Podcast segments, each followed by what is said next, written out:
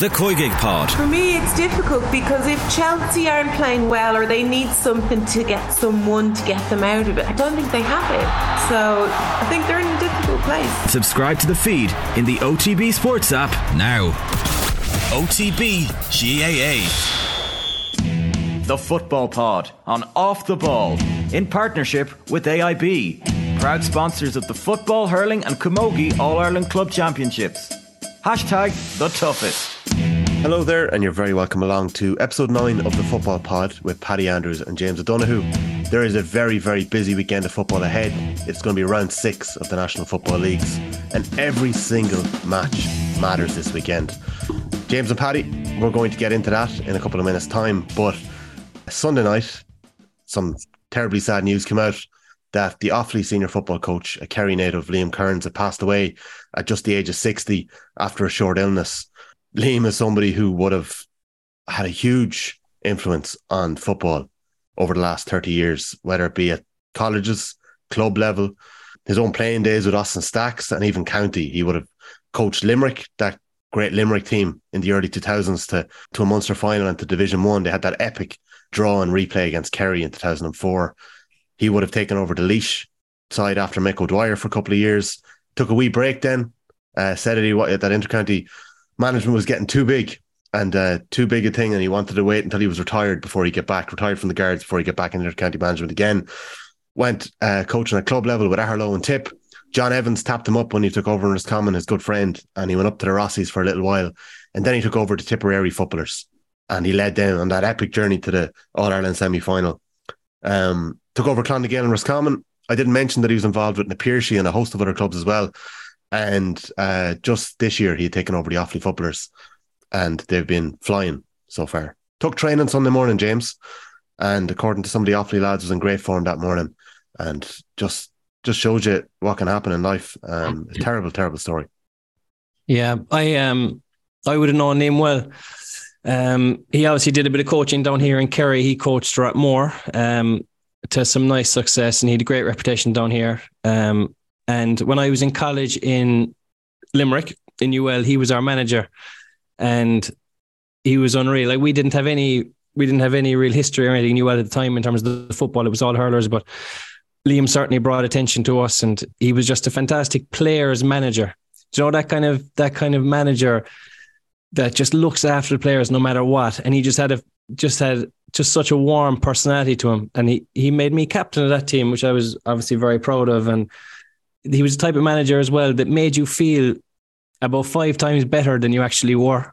Do you know that kind of way? And you'd almost be trying to to play up to his opinion of you constantly because he'd he'd be throwing kind of pos- positivity at you all the time. You'd be trying to live up to to him because he was just such a such a nice fella and such a, a warm person. And oh, it's just going to be going to be such a, a sad loss for for football in general. And yeah, I mean, I, I got an awful kick to the stomach when I when I heard it, and you know, there's so many so many people affected by it, and just want to wish his family all the all the best, and yeah, R.I.P. Yeah, thoughts go out to his his his wife and his two daughters and, and grandkids and his friends and all the teams he would have coached. Paddy, um, just awful stuff. Oh, horrendous. It was the same as I think everyone yesterday. It was just shock. Couldn't believe so sudden. Obviously, the the loss, obviously for his family, and like see, t- touching on his career there, the legacy he's had in the GAA. The GAA is a tight knit community. When anyone kind of suffers a tragedy, but for someone as high profile as Liam was, and the career he's built up, like say as a player, as a coach, all over the country, he's kind of had success. He's had a positive impact everywhere he's been. So, um, uh, just just unbelievably sad. Um, and I think you'll see that kind of outpouring of emotion and grief over the next couple of days. Uh, as the GAA community kind of rallies around uh, his wife and obviously his immediate family and his Offaly players. Like as James just said, I'm sure there's hundreds of players around the country who've been impacted positively by, by Liam Kearns over the years. So just, uh, just a, a awful, awful news. Uh, your heart goes out to everyone affected by it. Um, a massive loss. And such a young guy for, for that to happen. 60, like Jesus. Yeah. Yeah. Um, hope the family are holding up okay and, and his current players with Offaly, obviously, and, and, and anyone affected by it. He played under Micko. My father would have been on the panel, and Liam was on the panel as well. So it was kind of um, I said they had a bit of a relationship, and I, I, was just thinking if I if I was ever to get into coaching, and you know, you kind of think who could I who could I spend a bit of time with that I'd like to kind of take their style or take a bit of them in yeah. my in myself. Like Liam would have been hundred percent up there. That you go and maybe sit in a few sessions, see how we operated, and and you'd be all the better for it. So such a huge loss. Really, you that's you somebody you would have wanted to learn from. It's oh, interesting. Definitely. The way he treated people, like he treated people with, with, respect, and it wasn't a case of his managerial side wasn't tactical or it wasn't it wasn't new age stuff. It was just man management, like the way he would turn a, a kind of a good player into a very good player or make your one of your better players feel invincible. So those kind of skills, and they're not necessarily managerial traits, like they're just how he was as a person, which probably says it all, really. Yeah. Yeah, there's um there'll be a lot of great pieces I'm sure published about Liam Kearns in the next couple of days as people mourn and, and chat about him. But there was a wonderful interview um in the Kerryman newspaper back in 2020 that summer. Uh, it was with Damian Stack and the Indo actually republished it today. And it just goes through that Limerick team he took over and the journey and, and what he kind of learned from his own playing days. So he was a Stacks club man and he always felt like they completely underachieved in the 80s because mm. the county boys were focusing on winning all Ireland's. And I think he took a lot from watching his own managers at that time and maybe what they did the things that went on because I think the, the plan at the time was just give the ball to Mikey Sheehy and every club in the country or every club in the county knew that they were going to do it. So they won one county championship um, and he would have been on Kerry under 21 teams and he reckons it was a time where Kerry had the eye off the ball and a lot of talent slipped through the net because they were obviously focusing on Micko's side, which were, you know, delivering all Ireland at the time. And it was the same management that were over both. Um, so yeah, it's interesting. He brought that into Limerick, took over their under 21s. They were at a very bad place. And where he brought it to was just unbelievable. And then he goes 15, 20 years later and repeats the trick with the tip footballers. And uh, yeah, so it's look at well worth having a look back in that. And it's, it is it is a tragedy, uh, gone far too soon. So um, we're going to come back after this with the football pod. We're going to have a look at a couple of the games at the weekend, but we just wanted to start the pod this week with a, a few words on Liam Kearns. The Football Pod on Off the Ball in partnership with AIB, proud sponsors of the football, hurling, and camogie All Ireland Club Championships. Hashtag the toughest. Hello there, and you're very welcome back to episode nine of the Football Pod with Paddy Andrews and James O'Donoghue. It is a very big weekend of football ahead the round six of the leagues, and as I mentioned before, every single game matters. The uh, Twitter account at GAA League Tables very helpfully put together all the permutations for the weekend, and it turns out that every single game matters. Let's start with Division One. Um, Kerry Roscommon. Uh, Roscommon are in second place. Kerry are in fifth. I'm not going to say this game doesn't matter, but you know, compared to the rest of the games in the division this week, I think it matters a little less than the others. Armagh Galway, um, similar enough. Both both teams are probably in a shootout for the league final in a sense. There, they're playing each other on um, Sunday, and then Donegal take on Mayo, and Monaghan take on Tyrone. Monaghan Tyrone is possibly the game that matters the most. So that is a game that we will come back to in a couple of minutes' time. But to start with Donegal lads and Mayo, Paddy, you raised the point late on the pod last week. Are we not going to talk about Mayo lads? They're flying, and we're we're kind of letting them go a little bit under the radar, are we? No, it's, it's a new approach from the football pod to try to have podcasts for less than two hours. So yes.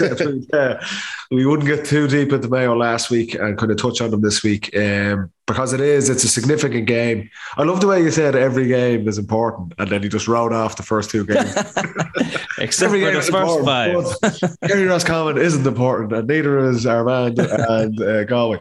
But um, no, I, I, you're right. I, th- I think the two most intriguing games are are this Mayo Donegal game because there's so much riding on it for Donegal in particular mm-hmm. that their Division One status is pretty much on the line. It's it's do or die for them um, in this game. If they lose this game, that they're, they're more or less gone. We've kind of tipped them from day one. We knew they would probably struggle in this division. There's been a lot of upheaval there. We've touched on that in previous pods, and they, despite a very heartening opening win against Kerry in the first weekend, they haven't really been able to get anywhere near that standard again.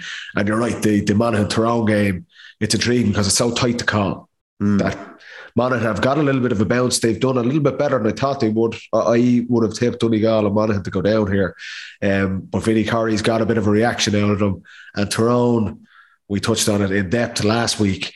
Yeah. They've got a bounce back. They've got that kick. The challenge for them is can they keep it up and uh, and back it up against Monaghan and Clones. So they are the two most intriguing games, I feel. Um, for, for Mayo, what have I been impressed about?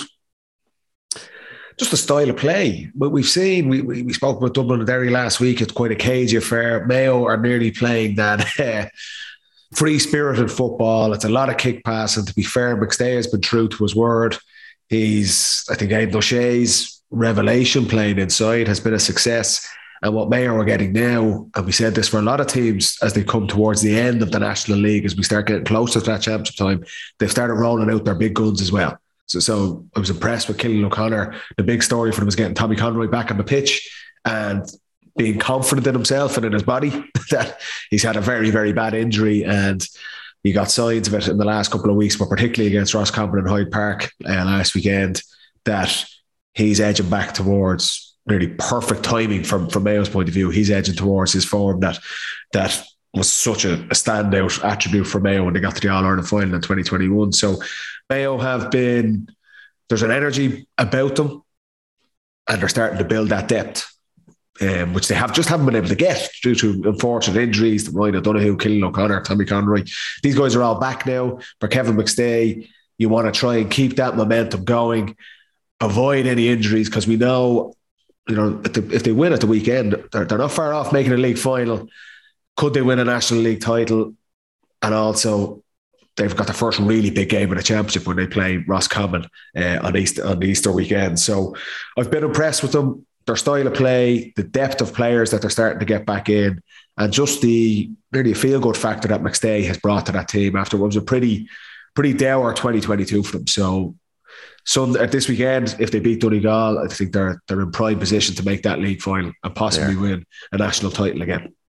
You'd have to say that like the job that McStay has done is so impressive because Mayo were at a low ebb there at the end of last year, all through the winter. And you'd be thinking, can they actually raise it? Now, can someone go into that dressing room and actually pick them up off the floor after losing a couple to retirement and to Australia? Can someone go in and drag them up? And he's done it. And you'd have to say they're in the top. I would say, I don't know about your power rankings, Tommy, but I would put them in the top three. I'd put them in the top three in the country. I'd say they're in with a serious shout I just think it is. It's a credit to them because they have a complete. Even fourth, they have a complete new full forward line because they're going to have probably Conroy, Ryan O'Donoghue, who they didn't have at the end last year, and Aidan Shea in there with James Carr playing the mercurial James Carr playing a lot better as well. Like so, you'd have to say that job that they've done is highly impressive, and I, I think that they're that they're definitely going to rattle it this year. I don't know whether you put them Favorites at the moment, probably not. Whether they want to go for the National League title or not is hard to know as well. But kind of no choice. From the evidence we've seen, they're top three. Oh, I, yeah. I, I agree. I think they're right in the mix. I do. I agree with that. And he, if you look, James Horan had done an unbelievable job for him over the years, and it just it kind of petered out at the end of last season. There was a lot of negativity around. We spoke mm-hmm. about it. We had James on the podcast, the league final, and just the, they were well beaten in the championship. Then they lose they're two two of their absolute standout defenders in Oisin Mullin, but also just an absolute icon of Mayo GAA and Lee Keegan. And you're thinking these guys are right up against it. But to be fair, what we've seen to date over the first kind of three three months of the season, okay, slow enough start. They scrape a draw against Galway the open night in the league, but they have been building really, really well. And, and the key thing for Mayo, like they've just they've been very unfortunate with injuries. That they, don't have massive depth of scoring forwards as it is. But in the last couple of years, they've had Cillian O'Connor battling injuries. Then they lose Tommy Conroy. They lose Ryan O'Donoghue. Like all at the same time. It's been very rare that they've been able to get their best 15 on the pitch. And that's what McStay has been able to build towards throughout the National League. But you have to say, if you look around the country, there isn't really standout teams dominating so far this season. There's not a standout favourite for the All Ireland. Kerry, it's going to be challenging for them to go back to back. They've been they haven't really got anywhere near the heights of that yet. Dublin, even with players coming back, we spoke about them. They have their own challenges. In Ulster, it's quite, you know, Ulster's always tight to call. But what Mayo have done, and in danger, I suppose, at the goal we were going to become the dominant team in, in Connacht. Mayo are answering that so far uh, year to date, and it's shaping up. The Connacht Championship is shaping up very, very nicely. But the key I feel for McStay and for Mayo is is injuries. They're building depth, but if they lose out to the same as any team, if they lose a couple of their key guys, it could really, really hurt them. But if, if you get Mayo's best 15 players on the pitch come summer, they will be a handful for every single team in this championship, and nobody will want to come across them. Yeah, it's obvious that, as you mentioned it there, each of the kind of contenders this year, if they lose their key boys, it yeah. kind of takes so much away from them. That depth, no team really has that depth that we may no, have seen in the latter don't. half of the last decade. Um, but you know what, what? What McStay has done as well. He's getting a tune out of Diarmuid O'Connor uh, in midfield, and like he is, he's the heartbeat of the team, really. But when you're trying to to do that from a hardworking wing forward kind of role, you might be in the game, but you mightn't. yeah, you know? yeah. Whereas he's in the middle of the field, directing operations, getting back, doing some crazy interventions, blocking, defending, getting up the field, and kicking points. So, like he's he's he's almost a, an extra fifty percent of a player this year on last year as well. If you yeah, add up all the extras that they have, like it's crazy. Bouncing back, it's, like he was struggling with injury too over the last couple. Some of years. engine room though, if you look at that that midfield, in terms of the athleticism of Diarmuid O'Connor and Matty Rowan, and Matty Ruane and kind of a bit of inconsistency was creeping into his game last season. More well. in him, probably, yeah. But but if you get like, if you're marking those two boys and they're flying fit, you are you are going to be rolled into the ground come the summer as well. So, like I say, if the key, and this is not just for for all the top teams, because of that probably lack of of X factor depth across all counties. But for Mayo, if they get their one to fifteen, their best fifteen players on the pitch come summer, I agree. With, I agree with you. I probably had them higher than four in your power rankings, Tommy. But less okay. said about that, the better. All right, but we'll see. But but I, I fancy them this weekend against Donegal. Donegal are in a very very different position, and now we're going to chat about them now. Yeah, yeah, we're going to move into Donegal as well. And when you mentioned the engine room, uh, Jack Carney, a kind of middle third player, Jordan yeah. Flynn impresses early in the league. Bob Tuohy is one of the new boys that McStay has put in there. They all have that sort of engine. Um, so that's a bit of depth there as well for Mayo. So interesting. We'll keep an eye on that game this weekend. Let's go to Donegal.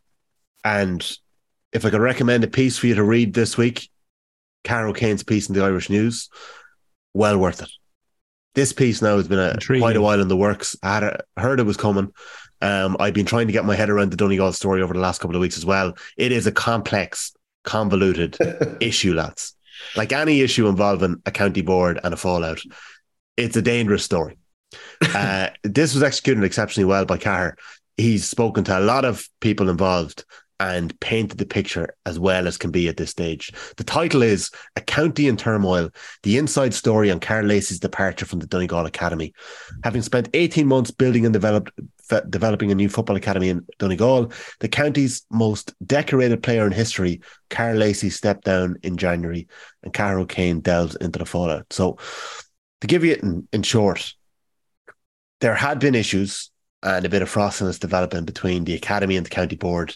They had been set up as possibly two separate entities. Um, it, it's a funny one. Like some counties put an awful lot of money into this sort of thing, others don't.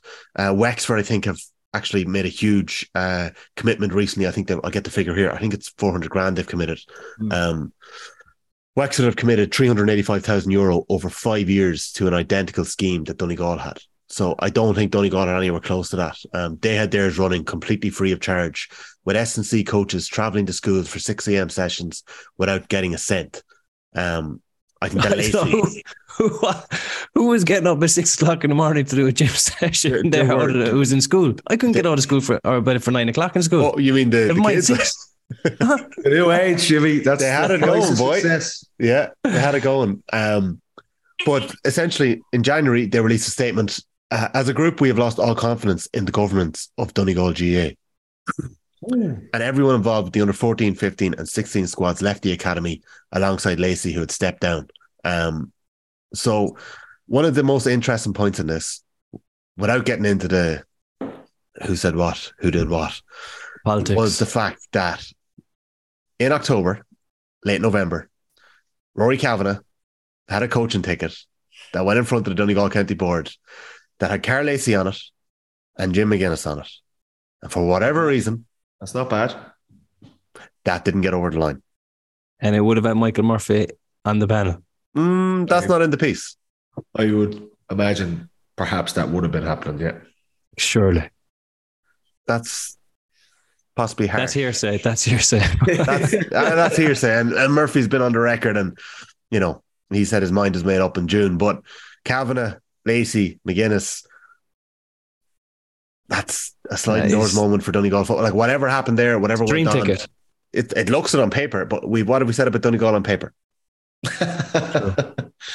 But then No, it says in the piece that McGuinness was on um, a UEFA Pro license Mm. course. So, like, was it a case of no? I know that the, the So piece McGuinness is wouldn't have been kind of manager.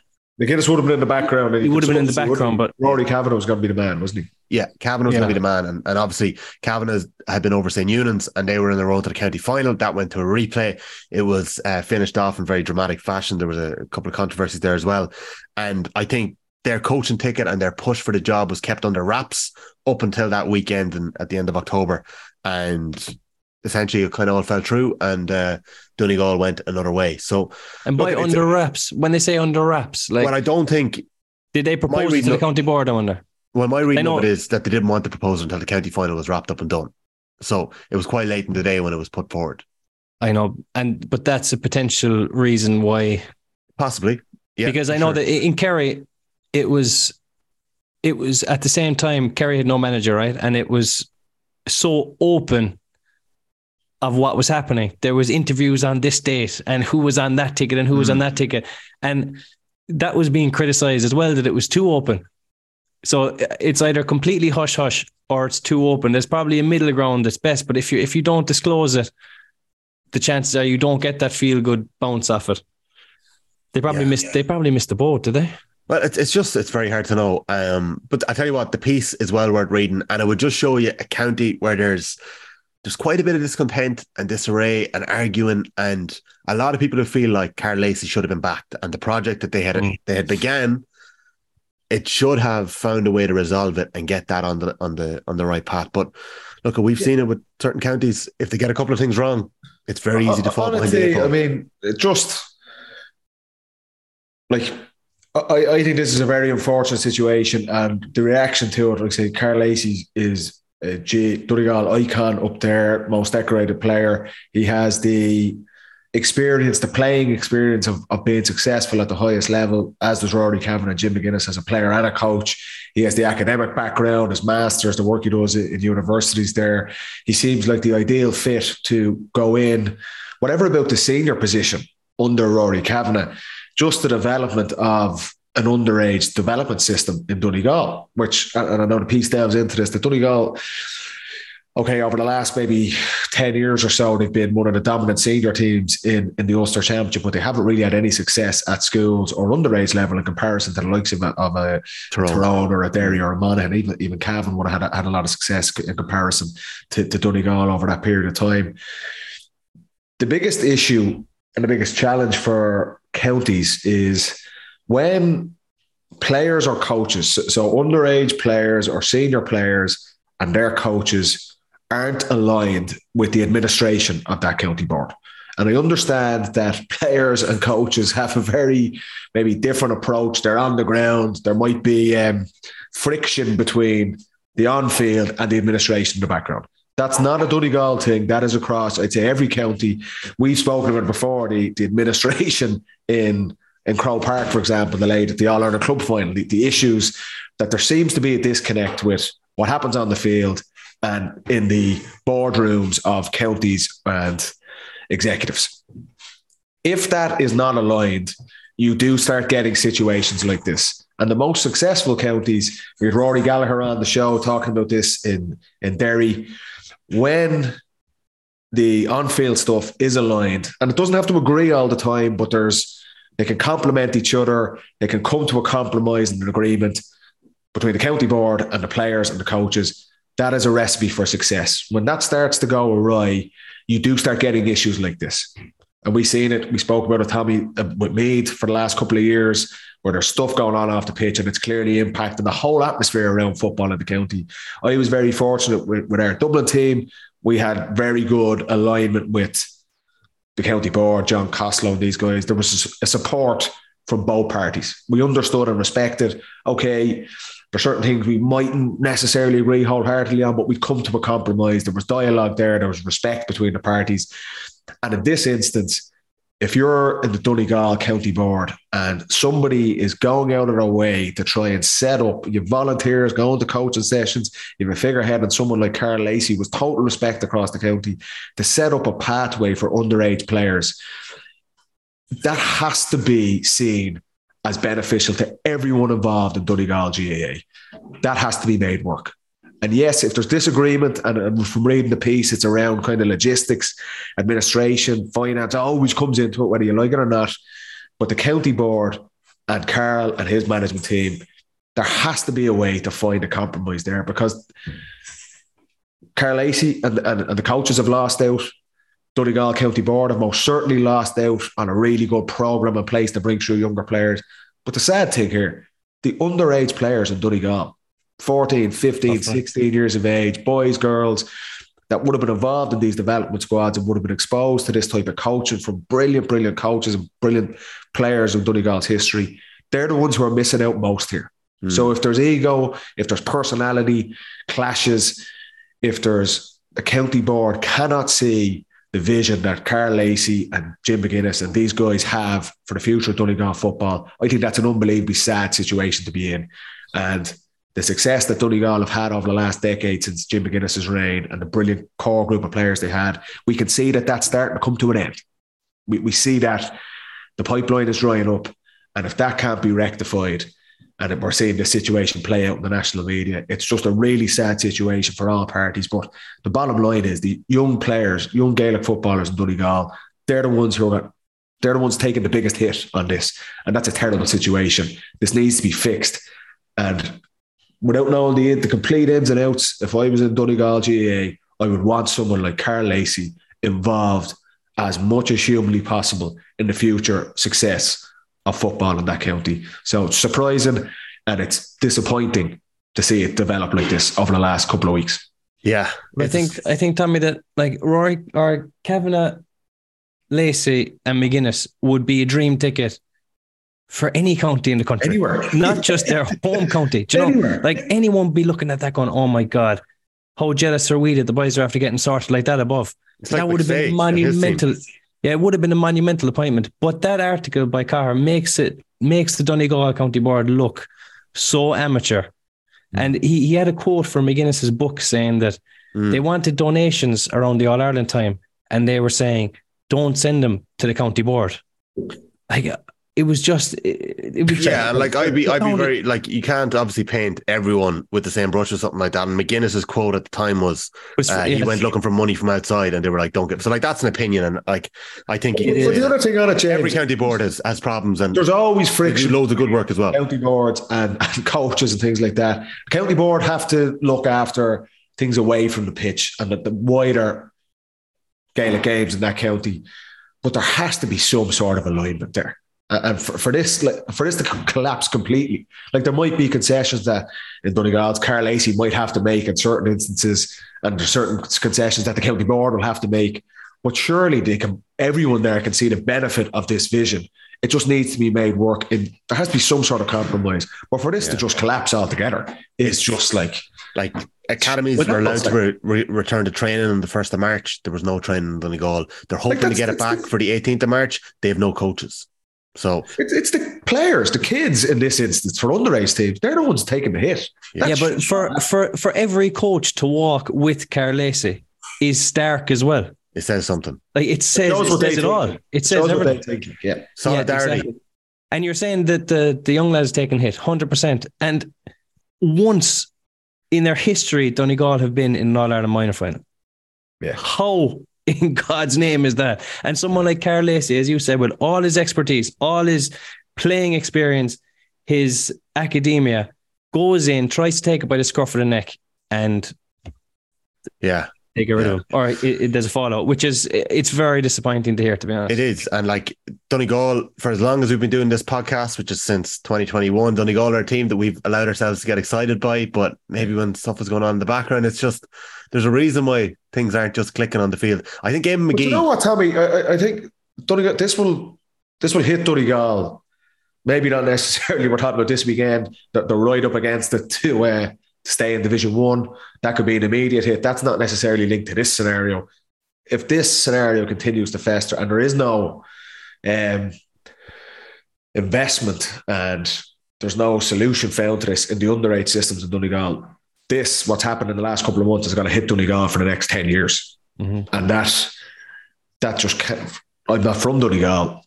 You know what I mean? I don't have a vested interest in this, but I just think any county you're trying to look at what's the pathway for your younger players to try and come up through the system and give them the best opportunity to represent the county at senior level. And for Donegal, like Jay, one minor final. This is a football mad county. Like Mm. it's not like there's like it's split and they're, they're losing players to hurling or soccer or rugby or whatever. This is a football mad county, and that's why it's so surprising to see it, see it happening. But if this isn't fixed, and it look, it looks pretty Stark. pretty there at the minute.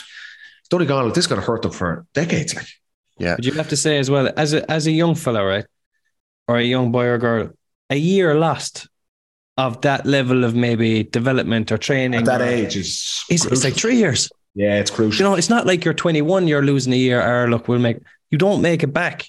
Like that, those development years are so important. That's why it would have been so exciting having Karl Lacey involved. But to lose a year if they don't get it sorted, that is damaging. yeah, Yeah. I think M. McGee in his Irish Star column last week put it very well.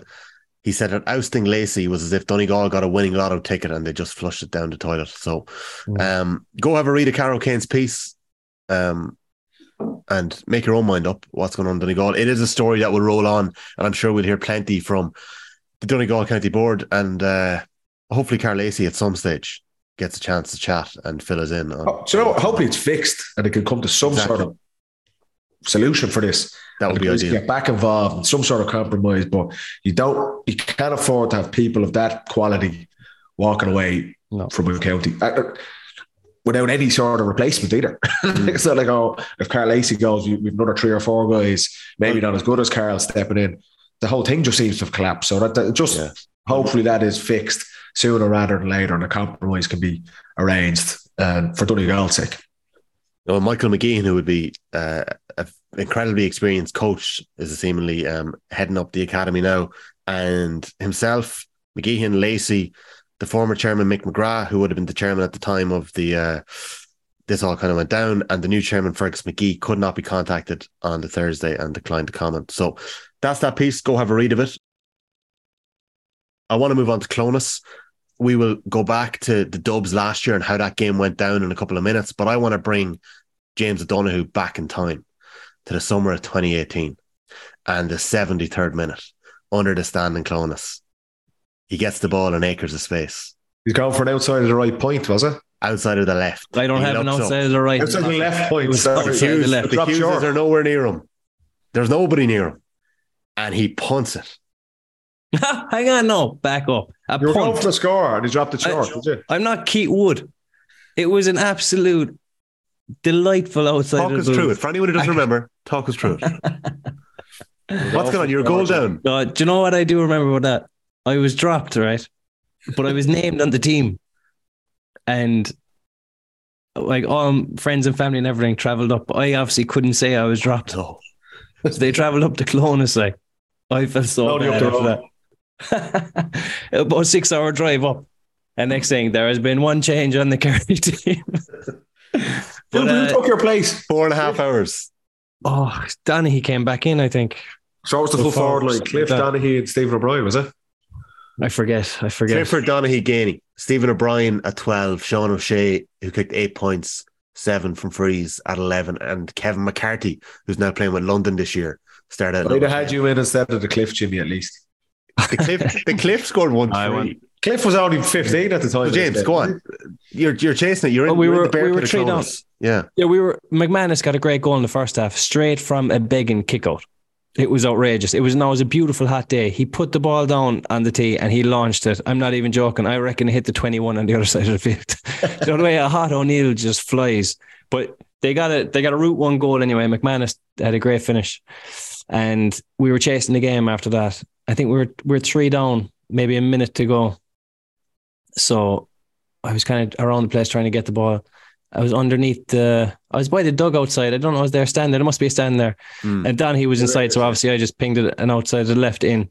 Don he got a lovely flick down to Cliffy, and it was tight angle. I'd say he was about six or seven yards out, but well over on the right, and the thirteen corner spot, and he just pinged the side of the foot across his body back into the far Such corner. beautiful finish. Just a great finish, pure instinctive. Yeah. Because when you get a tap down like that, next to the goal, if you think about it, your your time is up. You have to not think about it. So whatever the first thing that comes to you, if that's not right, you won't score. So mm. for him to actually get the catch and the finish right without thinking was just exceptional. So we got we got level, and then we had we had the next we had the next chance. I I actually had a chance. I was one on one with my man, and I turned back because I was like, I don't know, will I slot this? And we worked a shot and we ended up, I think David Moran had a shot from about 35 yards, just went wide. So we drew and then we beat Kildare, but we got knocked out of the, the group. Yeah, super Poor Monaghan super were in the All Ireland semi finals if they had beaten if they had beaten you that day. Yeah, but Monaghan beat Galway the following week. Galway needed to beat Monaghan. Monaghan to avoid, to avoid, avoid Dublin in the semi final. They'd have been in All Ireland final. Like. I know, and I remember they, that. They, yeah. I think they played a weekend team. They, so we, they played we a weekend team, but Monaghan beat them. We I, played Kildare at think, home. I think they countered that. I think Michael Meehan told us last year at our Kilmacud Roadshow that they didn't play a weekend team, but Monaghan just caught them. They had one eye on the semi. They got wiped. Maybe they fenced themselves against Dublin. Maybe they wanted to play Dublin in the semi rather than the final. You wouldn't know what's going on in the thought process there. But we what played Kildare then what was the experience of playing in Clones? As in, like, was it like? Istanbul? Do you think that there is a factor there that Monaghan at home? Istanbul, Jimmy. yeah, but are you saying is it is it a fiery away venue? Do you know, like, like compared compared to other league games that you've made a play, was that the first time you played in Clones? It was. Um, yeah, the atmosphere was was great, but it was more of a a footbally atmosphere rather than um you know, an intimidating mm. kind of a, an atmosphere. Um, I think that Monaghan definitely fancies their chances. It's a tough place to go, no doubt about it. Mm. Um, but it's different now with Tyrone and Monaghan. That's different kettle of fish, that rivalry. But yeah, it's a, like that. That'll be that will be an intense, intense crowd. I always enjoyed it up there. I have to say, we had some brilliant uh, we, I don't think we ever played championship there, but we played Monaghan in a lot of league games, obviously, over the years. Some brilliant league games. Always in Clones, was it? Yeah, we, we've, I must have played up there four times, I'd say. Um, I remember one year in particular, maybe it might have been that season. It might have been 18 or might have been 17 or 18. And there were Jack McCarron scored about one seven or one eight against yeah. us. They went six or seven points up. It was a beautiful. It was, I think it was the second last league game. So it was coming end of March, start of April. So was getting close to the championship there always, and there was a massive crowd. It was a good day, and we ended up coming back. And McCaffrey got a goal, I think, did he? At the end, Tommy. I'd have to double check that one, Paddy. Either McCaffrey or he assisted a goal. You should know that off the top of your head, Tommy. Come on. yeah, you know these things. But anyway, it was just a brilliant atmosphere. It was a br- anytime we went up to Clones, but particularly this stage, coming towards the end of the National League, was always a better. We played them the first game of the National League as well one year, and it wasn't. I didn't enjoy that one too much. They beat us, but as you start getting closer to championship, not just Clones this weekend, but weather gets better, the pitches are getting harder, and you can smell the championship, and the crowd sense that as well. So for a game like this, where as James is saying, it's two it's two big rivals. Big, yeah. big rivals with a lot of history between these two teams. And a lot of stake. And, and a lot at stake. This is lit. I agree. Whoever loses this one is pretty much gone. Um, I'm intrigued to see. I'm intrigued to see Tyrone because they've been pretty brutal in this National League, but bounced back with, with, I'd say their best performance in the guts of 18 months last weekend, beating Kerry in, in Omagh. Monaghan, like I say, I didn't fancy them at all from the get go at the start of this league campaign. particularly after seeing them clarity against Kerry, I, I, thought they were very poor and the right was on the wall. But Vinny Corey's managed to get a big kick out of them. Mm. And like I said, with a local derby, and Clones could swing her for them. Clones is a big advantage uh, this weekend, but it's this will have the sense of a championship game, really. But it's not. both these teams. It's yeah, you're, you're pretty down. much so. I agree. I think it's going to be the most intriguing and most arguably the most intense game of the weekend. But I'm fascinated to see can Donegal can they keep the show on the road with Vinny Corey and and Monaghan. or, sorry, Monaghan, uh, and more importantly with, with Tyrone, can they back up that win against Kerry? Hmm. Or is are, are they going to fall into that trap again and that inconsistency and underperforming? So, an intriguing game this weekend. But yeah, the loser is out of here. Yeah, in a precarious position. You were right, Paddy. 2017, McCarron kicked 1 9. One nine, yeah. Burno got the first goal for Dublin that day. You kicked two points, and Jack McCaffrey scored a goal in injury time as you won He by a did, goal. yeah, yeah. It was a great kick pass into him, which I think was from me. There you go. Let's get that footage. Let's get that It was, footage. and you know what? Because I wasn't sure did he assist her or not. Well, I- most It of was an Dublin's kick outside the passes right were thing. shots dropping short. No, no, this was from way deeper. This was this was outside of the right for me. Uh, It was similar enough around where you kicked yours from. Nice. Um, I just remember it was a great game because they were going wild because they were looked they looked like they were home and host. Yeah. Um, and the atmosphere was class. It was a decent crowd from Dublin as well. So Clones is a cool place to play, lads. Yeah, it's it's always a nice one to go up there. It's not the most uh, dressing rooms, etc. Yeah, there's not room there. It's not five star, but um, but the atmosphere is class. Armagh Galway. What Hmm. are we expecting here? It's two teams that are uh, essentially safe. Like Armagh could. Does the winner, dragged. see, for, for this one, the winner probably makes the league final, don't they? Yeah, yeah. say. Well, yeah, they're put themselves in a really good position going into the last Yeah. game. I think the last games will all mean something. To be honest, Armagh are on five points. They actually, they actually aren't fully safe yet. Uh, Galway are on six. They're in third place. Um, this is Well, going actually, if, Ga- if Galway win it, then Kerry Kerry would have to beat Galway on the last day to keep Galway from reaching getting there. There and Yeah. beat Roscommon. So it's a long shot. So Trending towards a Galway Mayo League final. I Yeah. feel. yeah, I think so. Yeah. League final that nobody wants to be in. Well, Galway have a bit of time if they're out. Yeah, they do, but they'll be facing one of the Mayoras common in the. In the I don't buy final. into that. Doesn't want to be in a thing. Really? No, I think win a trophy. What a boost! Now, don't lose the final if you get there. I would say that because that that could be a pin in a balloon kind of situation. But what a chance to win a trophy, win a national final in front of a mm. massive crowd in Croke Park. That could start, that kickstart your season.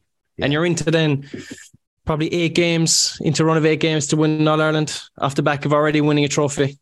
Yeah. I think it's But if I if think it's not, think- it's not it's not a downside at all. You think Galway's situation, lads, as well. Like, like they lost the All Ireland final last year.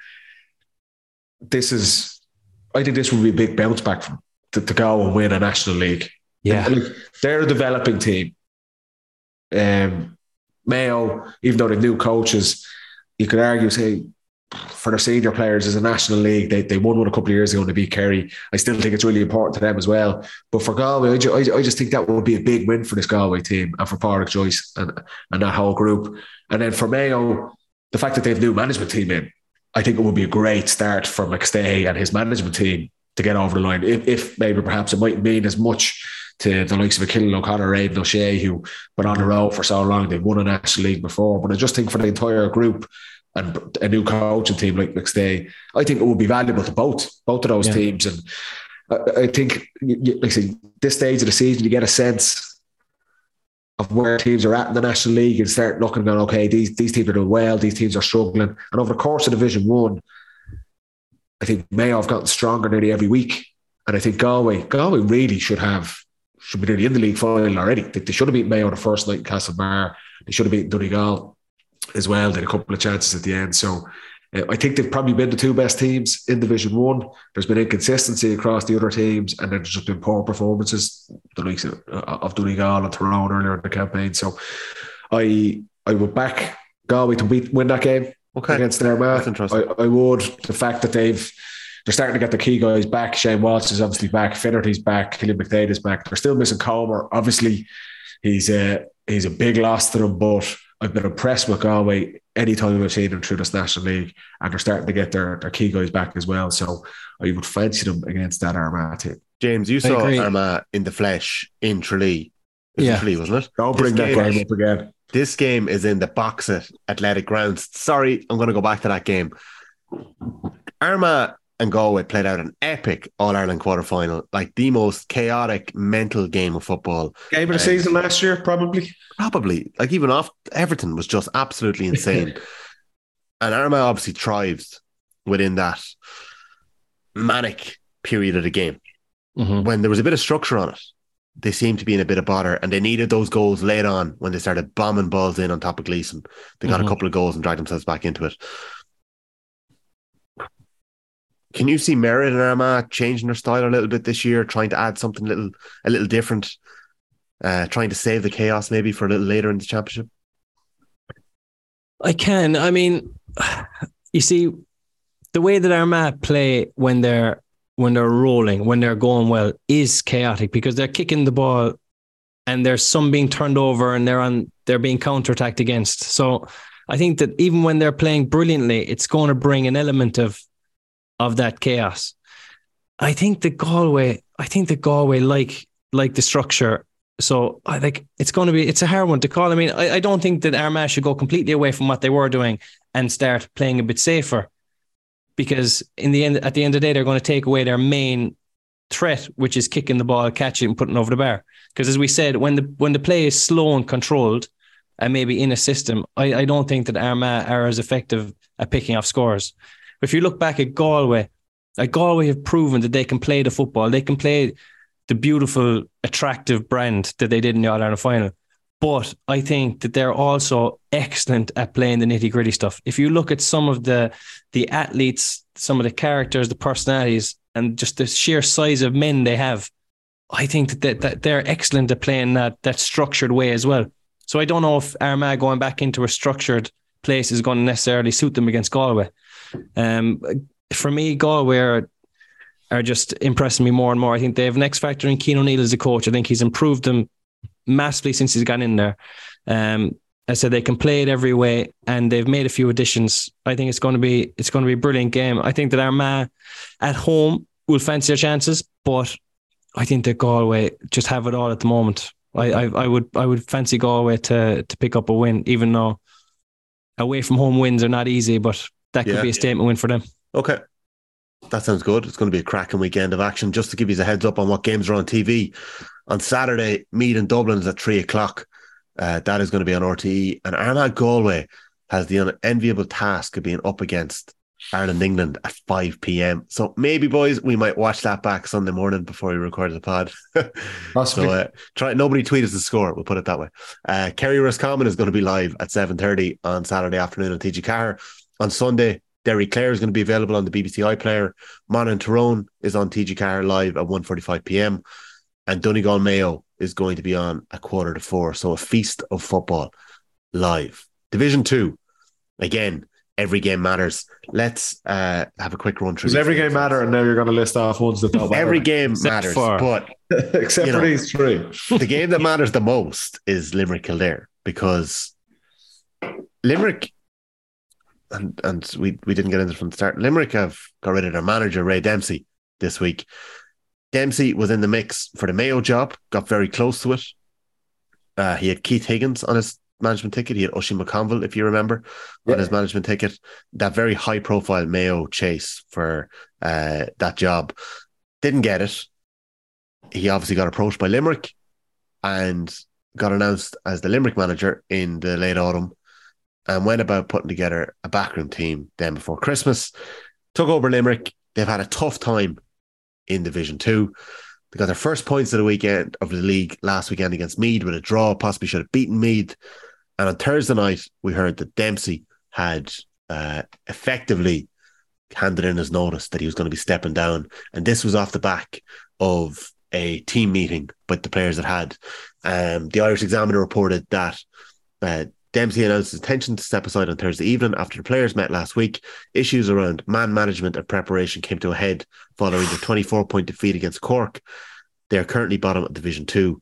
And they also confirmed that selector Mark Fitzgerald, a Kerry native, will be taken over from Dempsey for the rest of the season, and they will be making no further comment. I always find it interesting, and we don't know, we're not inside the Limerick camp, but I, I would find it interesting that man management is something that's brought up when you think of the yeah. fact that Limerick had someone like Billy Lee in charge for five years and, you know, would have developed a lot of really strong relationships with a squad of players that he had. Can't be easy for the next man to come in, whether he has a different way about him, different personality, wants to put a different stamp on things. Uh, yeah, management is, is one of those issues I think is easy to just throw in there. That, if that was the problem, but I but think it's, it's not a, it's not a good one that that's come up either. Like we don't like the tactics or whatever it might be, or but like man management, there's, there's clearly been for them to say that there's been personality clashes there. That's reading between the lines. Um, we, we spoke about this before, myself and Jimmy, and we've had coaches on here. The you only get one go at a first impression. And you need to set your style out. Like I say, particularly whether it's a brand new coach or um, or you're taking over a team that hasn't been successful or they have been successful, it doesn't really matter. When you come in as the main man into a dressing room full of players and, and, and back room, you you need to make a positive impression. Uh, you've got a finite window there where you get the players on side, you get the key players on side, and you set your style out. And right from the get go, that doesn't seem to have gone very well in Limerick. And I don't like I said, we don't know the ins and outs, but from the beginning of the season, they have struggled massively in Division One. The success they've had and built up over the last number of years, like say four or five years, building under Billy Lee to get up to this position, all that good work seems to have been basically wiped away in the space of two months. Um, and clearly, whatever's happened at the beginning of Ray Dempsey's tenure, it just hasn't worked. Whether it's maybe a bit from the players, a bit from the coaching side, but the the man management thing is never a good thing to come in. They've clearly haven't got on. So that that first manager speech and the first couple of weeks of training obviously didn't seem to go very well by all accounts. And um, it's a really tough situation for Limerick and a difficult one for them because they said they had made such big strides under Billy Lee for it to seemingly crumble pretty quickly. And that's disappointing. And like we said, from again from day one, we expected them to be under real pressure in Division Two, but just the manner in which they've been kind of swatted aside in most of their games is that's the worrying thing. They got a bit of a kick against me to be interested now with the change. That came the after bit, the players' meeting. But the, the big thing I'd say this do, this type of thing does put pressure on the players mm-hmm. to perform. That if the players are saying to kind of say, listen, this this isn't working out, and nearly we're going to push the manager out, it does put pressure on the players to perform immediately. Um, and this weekend, we, we spoke about Monaghan and Tyrone as kind of mm. or die in Division One. Whoever loses this one, and, and even if look, whoever even if whoever wins this game is still right in the relegation trouble. But if if Kildare or Limerick lose this game the weekend, they're gone. So there's pressure on the players already because of the game, but I think there's even a little bit more pressure on the Limerick players now because everyone's got to be looking for a response from them. If the last manager didn't work, it's on them to try and make the new one work. Yeah, I, sure. I think it's very hard as well going in as a manager after a team has had a standout year or kind of maxed out a bit. Like Limerick got to the Munster final. I know it didn't go exactly how they probably would have planned, but away to Kerry in Killarney on a beautiful day was was a, t- a tough gig to be fair, but they had a mm. great year. So then when the new manager comes in, and then he might change one or two things. The players must question why are you changing that when we had such a good year last year. There's kind of there's kind of a wall up already. And he's also if, coming. He's also coming from a completely different county. Yeah, and I think that has to be a factor. When you, I just when I saw man, man, like you're talking about a completely different character to Billy Lee, a fella who's guided Knockmore to back to back titles in Mayo. But what do Knockmore titles mean to Limerick footballers? Yeah, nothing. Yeah. Yeah, it's it's a toughie. Like, and those Limerick fellas, they probably had such a great camaraderie with Billy Lee last year, and to split that up was probably, you know, a blow for them anyway. So we briefly mentioned it last week. Kildare, the only team in the country not to score a goal. A fairly stark statistic. They are the second lowest scorers across all four divisions. Waterford are four points behind them. Like we say it about Donegal. On paper, Kildare have quality forwards. What is going on? I it's I don't think anyone is, has been able to put a finger on this like we were speaking at the outset here, our predictions are an absolute shambles, as we all know. but I think we were, were reasonably confident that Kildare were going to go well in this division. Uh, had aspirations of getting back to Division One, trying to close that gap on Dublin in the Leinster Championship. And from day one of this season, it nothing seems to have gone well for Kildare. They kind of scraped win in Ennis, and only for that could the late revival down there they'd nearly be gone already.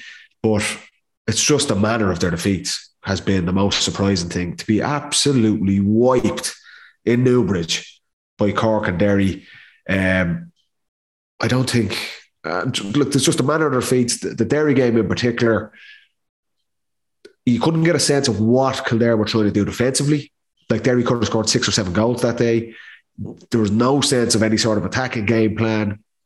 They look sluggish and lethargic. So you're kind of thinking, is Glenn Ryan running these guys into the ground? Are they trying to peak for a championship or something like that? That's a very, very, very, very risky strategy to take with the new structure, and particularly when you're in Division Two. They might be peaking for a Tailteann Cup if, the, if things keep going the way they're going. But just, I, I, I just can't get a sense of what Kildare are trying to do here. That if like you've watched their games, it's not like they're trying a new style of play where they're maybe bringing everyone behind the ball and trying to be more defensive, or they're trying to play all out attack or a running game. There's it's just such a mishmash of nothingness really from Kildare. None of their none of their players are playing well. There's no standout performances. They've no sort of kind of standout game plan that they're trying to adhere to, and just their energy in the games as well. They just seem so so flat something seems to be amiss since day one here in, this league campaign. And if they don't if they don't get a result at the weekend, they're gone. You, you know, it will be the Tailteann Cup for Kildare, but the players they have, the quality th- that they have in that squad, it's such a surprise. Like we spoke last year, we praised that management team, Glenn Ryan, Rainbow, Dermot Earley, Johnny Doyle, absolute legends of Kildare GAA. Hmm but something seems to have gone haywire so so far year to date. And if they don't get it back quickly, that this is going to be a long, long year for that Kildare team and their supporters. You mentioned that win in, in, in Ennis, and that was massive because they have Clare in the head to head. And even if they lose this weekend, and Clare failed to beat Derry, who are obviously one of the informed teams in the country, it means that in the final day, Clare, uh, Kildare will still have a chance to stay up. If they beat mm. Meath, and um, if Kildare lose to Limerick this weekend, Tommy, I don't see them bouncing actually, back. No, do you know what? Actually, you're right. I'm trying to figure out the, the permutations here in my head. Yeah, you're right because uh, one of Limerick or Clare will stay up then with a win in, in the final group game. They play each other, so yeah, must win for Kildare. But in fairness to Kildare, last year the way they were playing, they created a lot, but you got the impression that they could concede a lot. Whereas this year, they have no interest in scoring either. you know, they're not creating anything. they're not creating any scoring chances in front of goals. I know that Flynn has been out, um, and he's obviously a massive loss. He's he is mercurial in fairness to Daniel Flynn. But he's, he's been like, back, like he has been playing. He's, he's, he's coming off the. Bench, I know, but look, it's you, you, you. It's hard to just land back into a team and, and lead the whole thing. He started the last after injury. But, but isn't it, Jimmy? It's you want, you want a few games under your belt. Yeah. To, not just Daniel Flynn. It's not just Daniel Flynn coming back and playing well. It solves the problem. It's this is like systemic. Yeah. Like, nothing is working for them. Nothing uh, in attack, in defense, on kickouts. And just the, the Derry game, having watched that, was just such an eye opener. It was like a training match for Derry. And it was in Newbridge. Do you know what I mean? I mean, we spoke about how important Newbridge, the advantage it gives Kildare games, but it was just like honestly watching a minor challenge match. And that, that was the most worrying thing. Like I said, you can't get any definitive insight into what they're trying to do with the ball or without the ball. None of their players are playing well. And yet we know how quality Daniel Flynn can be. But even him being in his best form, there just seems like such wider issues across Kildare. And this is an interesting one for them because teams who haven't been performing, they've had a two week window here to take stock, to have kind of iron out any sort of issues players might have or coaches might have and get some clarity around the game plan. And like I say, it, Tommy, uh, even if Kildare don't win this game against Limerick, good luck to them. They're, mm. they're finished. Yeah. Look, if you look at if you look at their forwards on paper for a team who hasn't scored a goal, McCormack, Kirwan, Hyland, Flynn, Woodgate, like these are fellas that they're good players. They're outstanding players. Incredible. Yeah, it is. They're serious talent there. It's just it's disappointing to see that there there there's something obviously going wrong at training Like it does start there. Like Paddy, you always say it. You resort back to your level of training, no matter what what goes on. When you're under pressure, that's that's where you fall to. Yeah. There's obviously something going going wrong on a Tuesday and a Thursday. Yeah. But, but that that's the thing for like you'll see this weekend. They've had a couple of weeks to try. They know they're under pressure. That there's no ambiguity there. Anyone involved with Kildare GAA, those the coaches, Glenn Ryan, his management team, the players themselves will know they are under pressure to deliver performance. Mm. And if they don't, if they don't, like say, right, you be rising to the occasion or falling to the level of training, if if they don't perform this weekend and are beaten again, that's nearly a write off of a season for Kildare. And with the quality they have, that's just not acceptable. So that will be one to watch closely this weekend. But both teams, Limerick and Kildare, they have struggled year to date. So it might be the highest on quality, but it's an important game in terms Yeah. of rescuing a season for either one of those teams. Yeah, 100%. And like, as we know, sixth place doesn't guarantee a place in the Sam Maguire either, but like Kildare are fighting for their lives at the minute. So we'll see what happens. Is it if game. you go down from two? I'm You're trying to refresh my memory. You're definitely, County gone. Cup. Yeah. Definitely Tailteann. You're Yeah, out of Maybe here. maybe they're looking for a team Yeah. holiday. Now, Win the win the Tailteann, they'll be over to Mexico like the Westmeath boys. Yeah, Could they're playing on the long game. There, there, you are. strategy. You could be High on level. Um, yeah, Derry Clare is up up in Owenbeg. I double checked that it's not Cal- it's in Owenbeg, and Louth and Cork is on an RD. The two form teams outside of Yeah. Derry really in the division. Uh, probably harsh in Dublin saying that, given that they've won four games. But you know we've been impressed with Louth and Cork over the last couple of weeks. That'll be very interesting to see where that goes. Um, I'm going to get in trouble for asking this question because apparently I talk about Meath too much. But James, last week you said Derry didn't back themselves to get the ball over the Dublin full back line enough. Well, you can be sure as hell that Colm O'Rourke's Meath will kick the ball into the Dublin full back line. But will that be a good thing for me to do? Yeah, I'm actually looking forward to this game for that reason. I think, and unpopular opinion maybe, that the Dublin full back line is there for the taking. I think that if you put enough ball in there, if you're willing to maybe sacrifice a few or let a few go all right I think that if you if you put enough ball in there, there's goal chances there. Um, the way Dublin play at the moment, if you do kick the ball in and it comes back out, I don't think the Dublin are playing with ferocious pace that they're going to hit you on a massive counterattack. I think the Dublin are playing with a slow build up at the moment. So it'd be interesting to see if me they're punished by Dublin for kicking the ball away.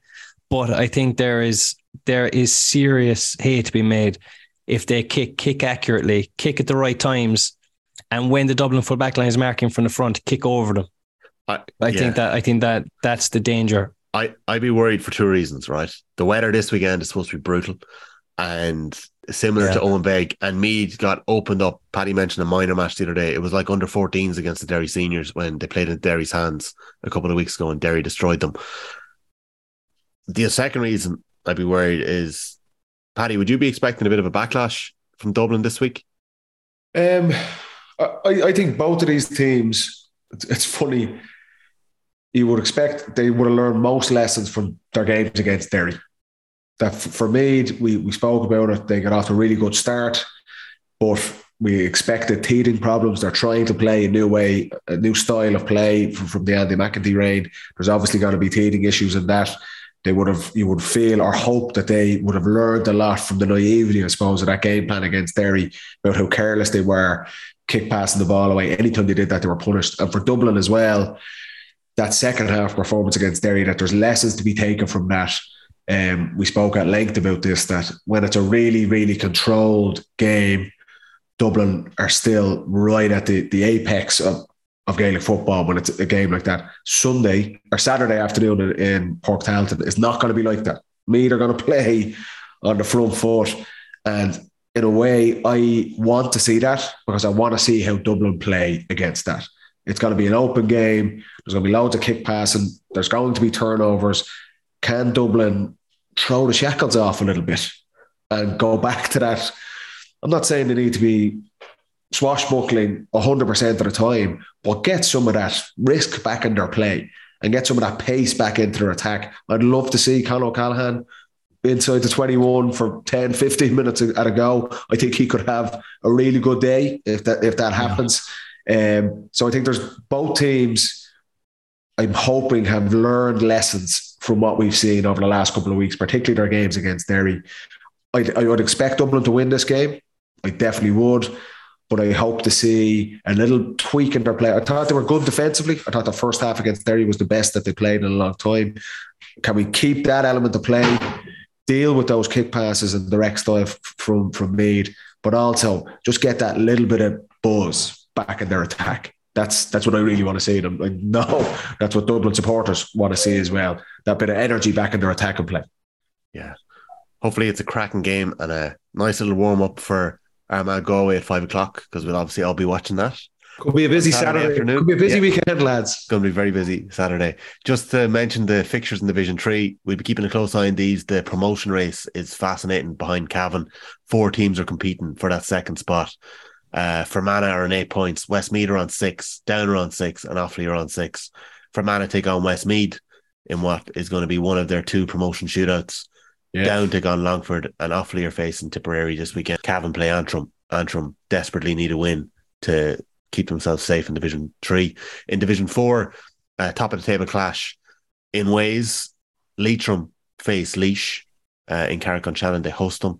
Uh, Sligo take on Carlow. They need a win there um, to keep their promotion hopes on track. Wexford take on Wicklow. Wicklow still in the mix after a couple of big wins, and Wexford have an outside shot at promotion. And the two basement teams in the division, Waterford host London. It's going to be a great weekend of football, lads. Um, I enjoyed this. Thank God, it missed it. Missed it last week, didn't we? Yeah, I missed it big yeah. time. Yeah, thought a break would be nice, it's but not it the same. it's not. It's just not the same without the football. There won't be many weekends off now between here and end of July. Oh, it's flat to the mat. The race is on. Yeah, ninety nine games in April. April alone. 99 games in April alone with the four Gee. league finals and 95 championship games in April. Jeez, lads, we'll be very busy, will we? We'll be flat out, lads. We'll be flat out. And the football pod will be with you every Monday. So thanks a million to everyone for tuning in this week. I'm sick, so apologies for the nasally uh, sound coming out of me throughout and a couple of coughs. I just want to say it and tell me, but anyway. You look terrible, is it? Yeah. Letting the side down, I do. Up around the edges. Heavy how bad I look. Tune into YouTube on Tuesday night. lads, thanks again. Great to chat to you and looking forward to the football this weekend and catching up next weekend on what will be episode 10 of season 3 Paddy Andrews, James O'Donoghue, have a good week, boys. Cheers, Thank boys. you, lads. Good luck. See you later.